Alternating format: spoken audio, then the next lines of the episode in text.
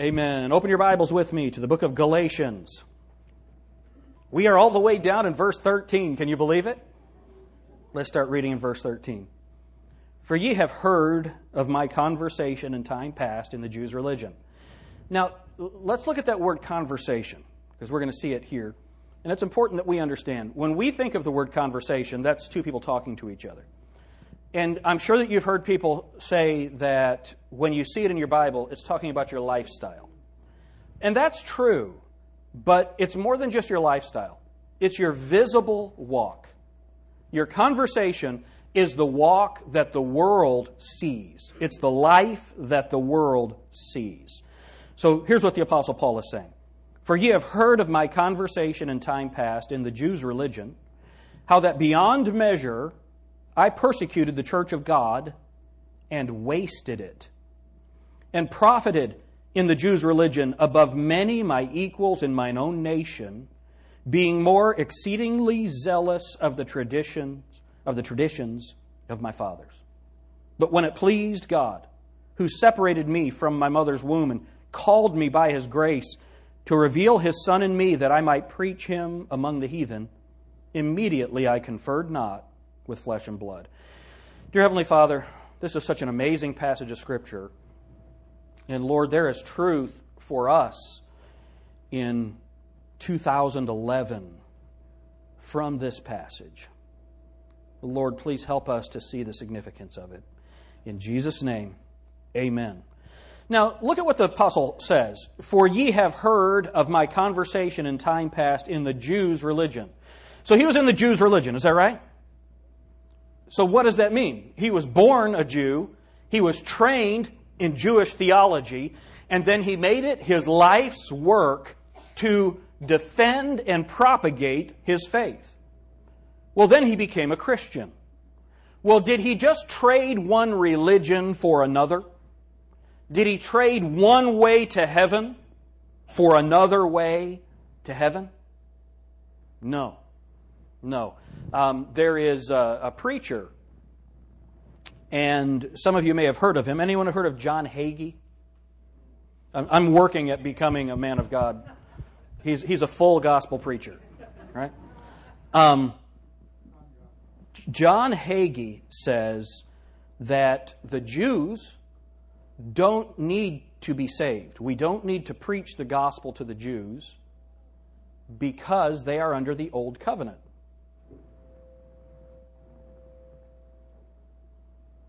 Is that true? No. That would be news to the Apostle Paul. Right?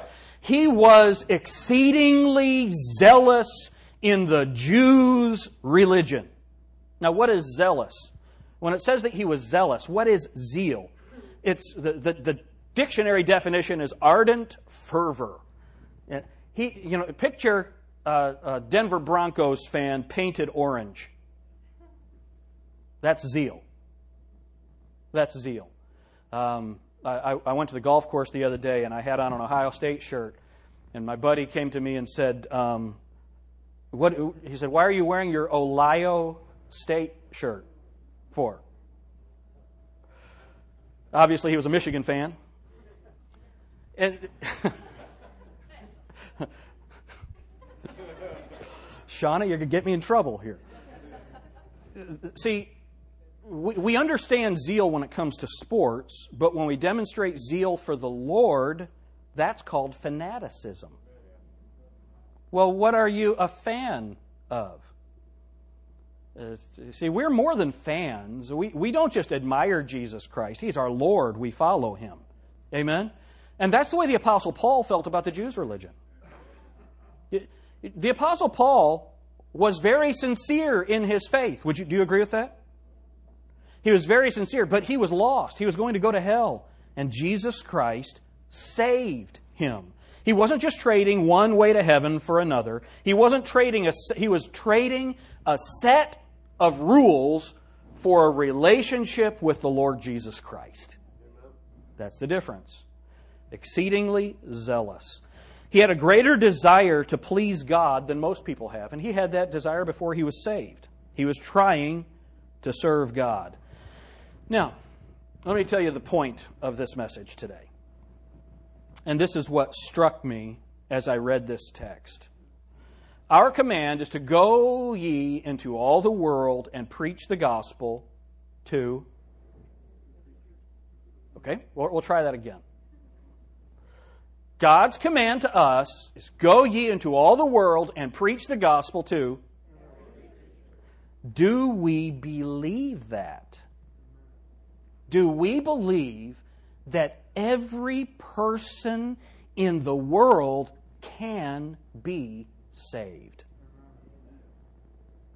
Do you know what this passage teaches us? That that command to go into the world and preach the gospel to every creature, it's not in vain. The preaching of the gospel is not in vain. Pastor, what are you talking about?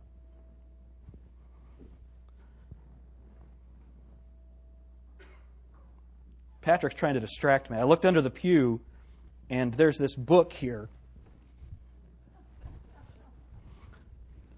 History of the Baptist Denomination in Georgia, with a biographical compendium of Baptist ministers in Georgia and, and Georgia Baptists, compiled for the Christian Index. Man, that's like putting meat out in front of a wolf or something. He's, get thee behind me, Satan. I'm gonna, um... Was that an A D D moment right there or what? All right, so now imagine. This, uh, you got to get this picture. Okay, here's the Apostle Paul. Let's look at the way that people would have understood his name.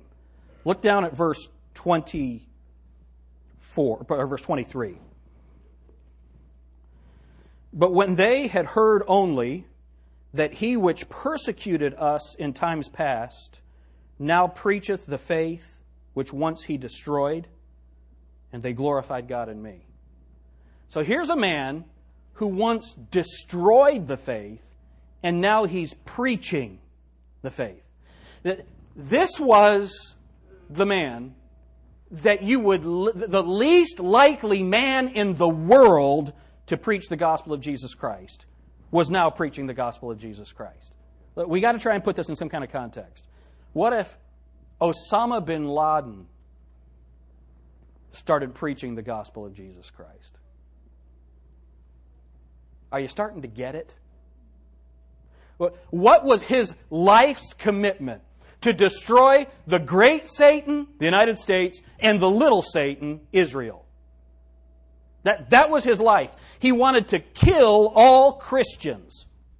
That, that was his life's goal. Imagine...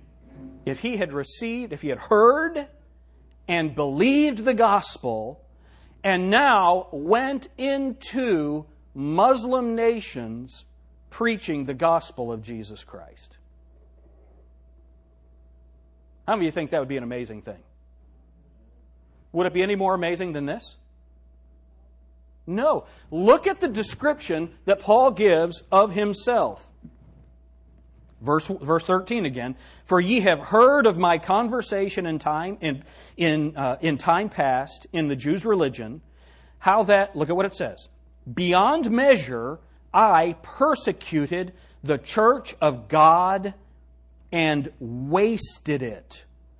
This is the person who would go into churches and haul people out in front of their children and kill them. That's what we're talking about here.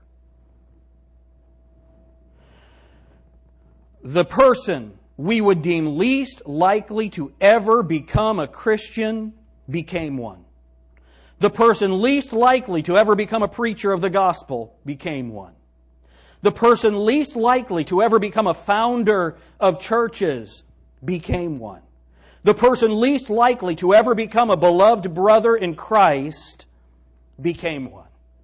See, what we have here in the life of the Apostle Paul is the amazing truth that God is willing to save anyone. Anyone. Whatever their religion, whatever they've done, whatever their past is, He's willing to save anyone. Do you believe that? Imagine. You know, I don't know if I should say this publicly, but I'm going to. Doug, can you imagine your brother getting saved? God can do that. He wants to do that. Doug's brother is a Catholic priest who believes that Doug is really messing up. Do you believe that God wants to save him? What's, what's your brother's name? Dan. We need to pray for Dan Schmidtmeyer. God wants to... Can you imagine what Dan Schmidtmeyer could do for the Lord? If in Sidney, Ohio, he started preaching the gospel of grace, the gospel of the grace of Jesus Christ. Can you imagine? See, not only is God willing to save anyone, He's also powerful enough to do it. I'm, I'm getting goosebumps just thinking about it. God is willing and able and ready to save anyone. The, these people that are that are trying to kill us now, these Muslims that are that are trying to kill us today, if they had the opportunity, they would kill every one of us. Do you know that God wants to save them? They need the gospel. They need someone to be willing to take the gospel to them.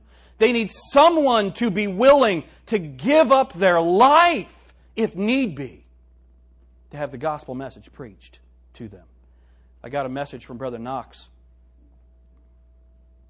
He has a friend that uh, pastors, has a ministry in China.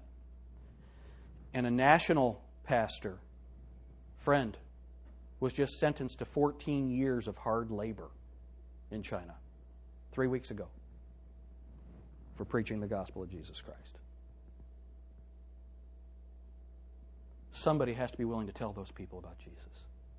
And there are many people there in China preaching the gospel today.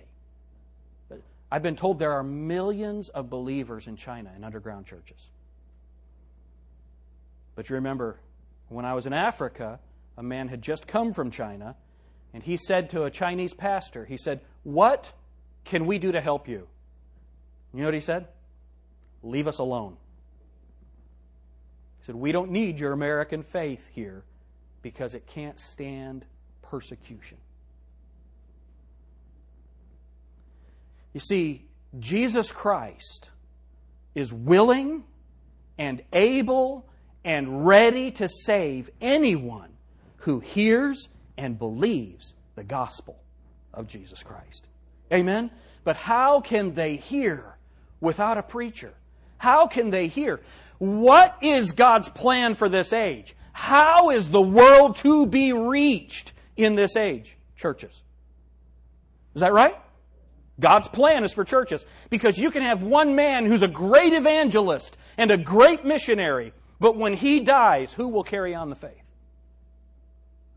If there are churches there, there are there's person after person being trained and encouraged and sent to preach the gospel of Jesus Christ. That's why the church is so important. What did the Apostle Paul give himself to? Who is the book of Galatians written to? The churches of Galatia. And it's so amazing. The other thing that I want you to see, first of all, that God is willing to save the most unlikely person. He's able to save the most, the most unlikely person. The other thing that I want you to see is the immediate change that takes place in a moment in time. Where was the apostle going? He wasn't an apostle yet, of course. Where was Saul going when he met Jesus? Going to Damascus. What was he going to Damascus for? Yeah. To, to haul, he had gotten letters from Damascus to go into the churches and haul men of women, men and women to prison for simply believing that way. What way? The way, the truth, and the life. Jesus Christ. That's what he was going to do. He met Jesus Christ, and in a moment in time, he was a different man. You know, we see an alcoholic stumble down the, the road. And we don't understand. We don't really believe that in a moment God can change that man. Amen. We we see young people out there and they have green hair and a wingnut in their cheek and they've got the, the, the Chinese phone book painted all over their body. And we look at them and we say, stay away! When God can change that person in a moment. In a moment. He wants to. God is not willing that any should perish, but that all should come to repentance. We become so pharisaical in the way that we look at people.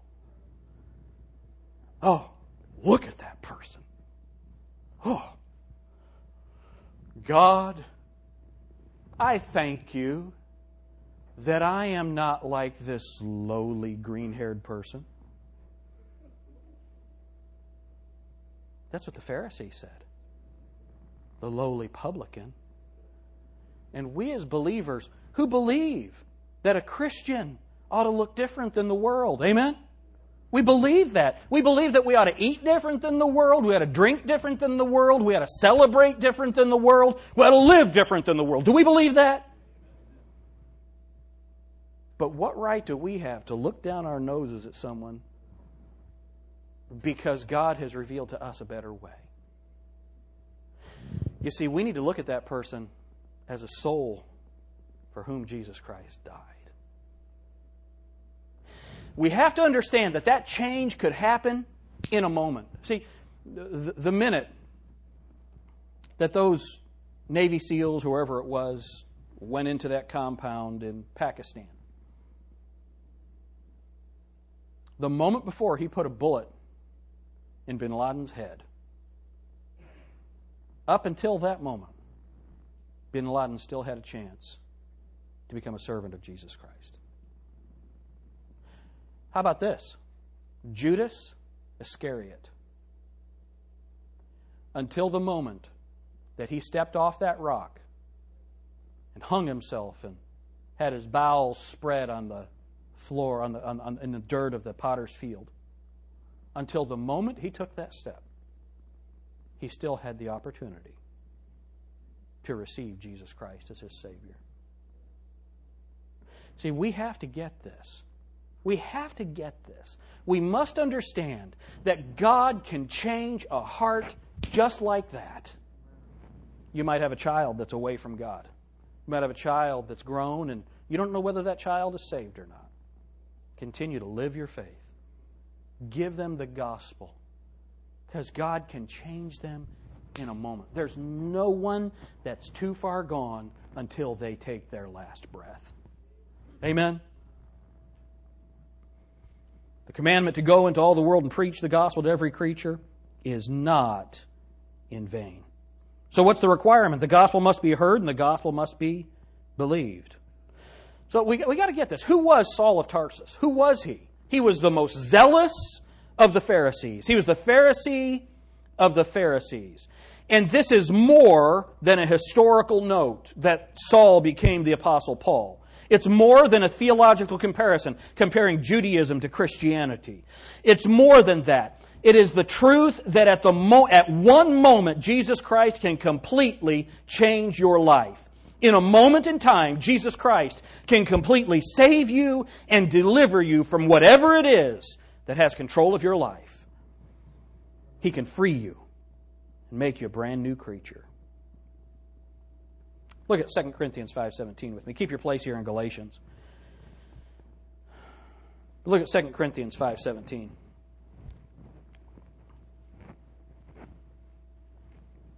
Very familiar verse to anybody who has been in church for any length of time.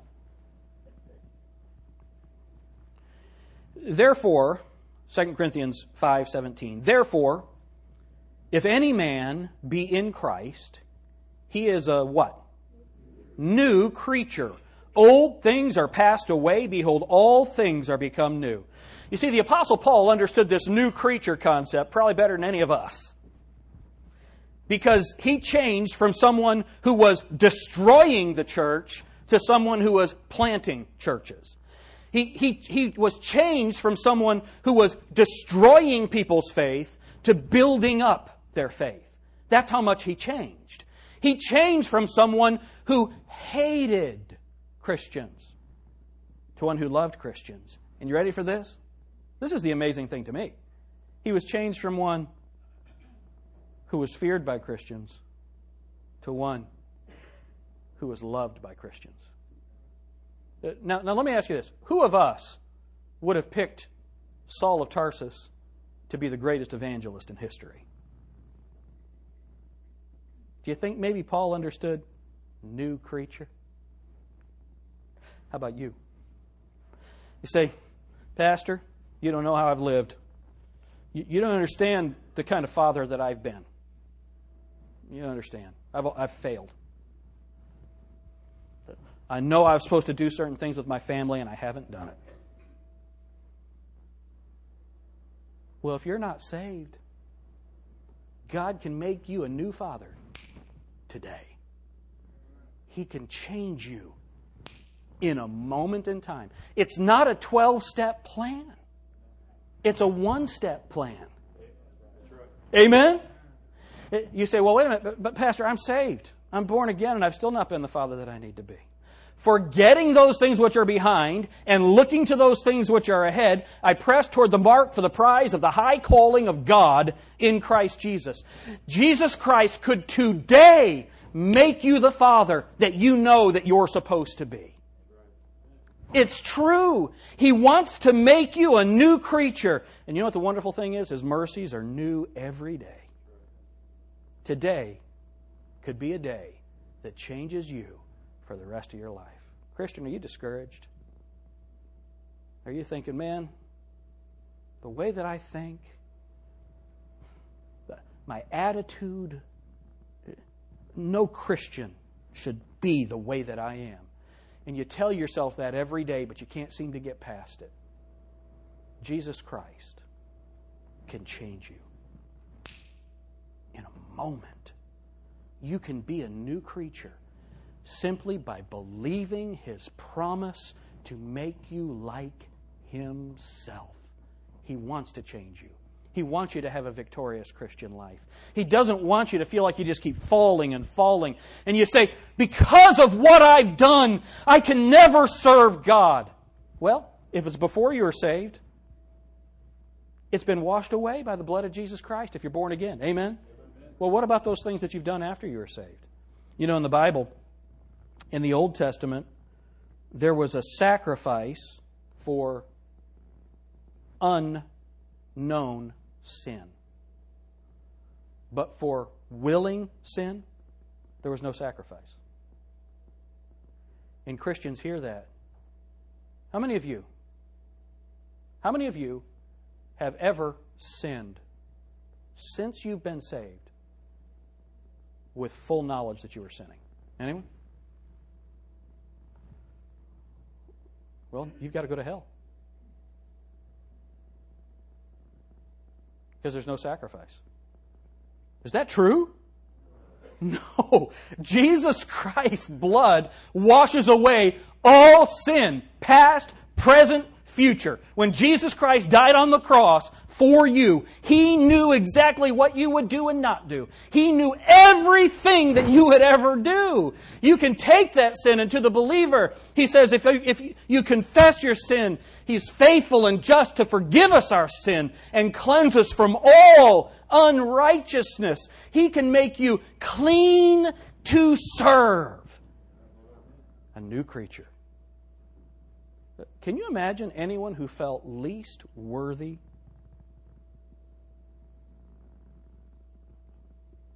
To preach the gospel than the Apostle Paul.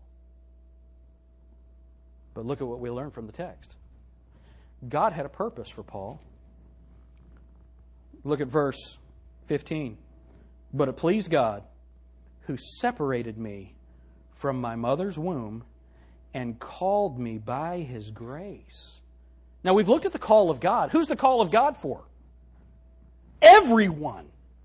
Everyone. God is not willing that any should perish, but that all should come to repentance. And the Bible says, Paul, the Apostle Paul, God had revealed to him by the Holy Spirit that he had been separated for His purpose from the womb. Do you know what we learn from that? God has a purpose for you. God has a purpose for every person that is ever born. See, that's why abortion is so bad. Abortion is awful. And here's what Christians can think. Well, it's better that that child wasn't born into that family. Well, that was Margaret Sanger's position, the founder of Planned Parenthood. She just wanted it to be all the black babies because she didn't think that, she thought blacks were an inferior race, and so it would be better if they killed their babies. Planned Parenthood. But then Christians say, because these families are so bad, it might be better if those children were never born into those families. As if Jesus Christ can't save those people. As if God doesn't have a plan for that child's life. Uh, b- before Damascus, how many of you would have thought that God had a plan for Saul's life? You see, abortion is terrible because it's killing a life for which God had a plan. You know that God has a plan for your life? God has a plan for you to serve Him in this world. God has a plan for you to bring Him glory in this world, regardless of what you've done in the past. If any man be in Christ, he is a new creature. Do you really believe that? Do you really believe that? Well, when Paul met Jesus on the road to Damascus,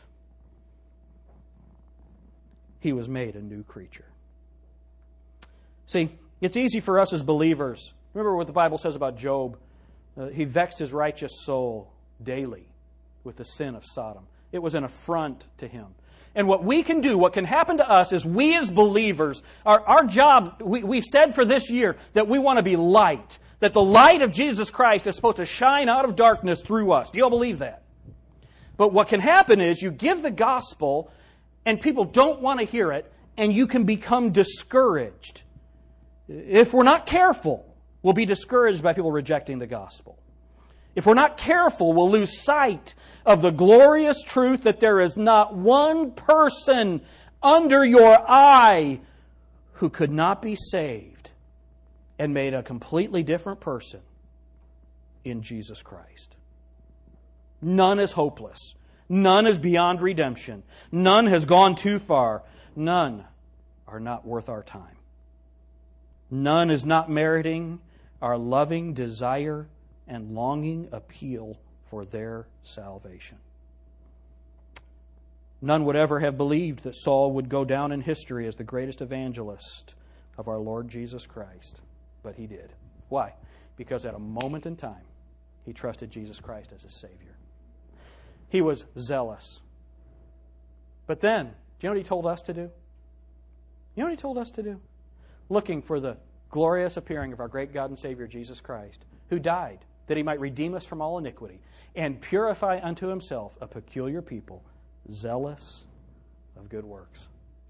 The zeal that Paul had to persecute the church, that's the zeal that he gained to feed the church. And that's the same zeal that you and I ought to have for the work of the Lord.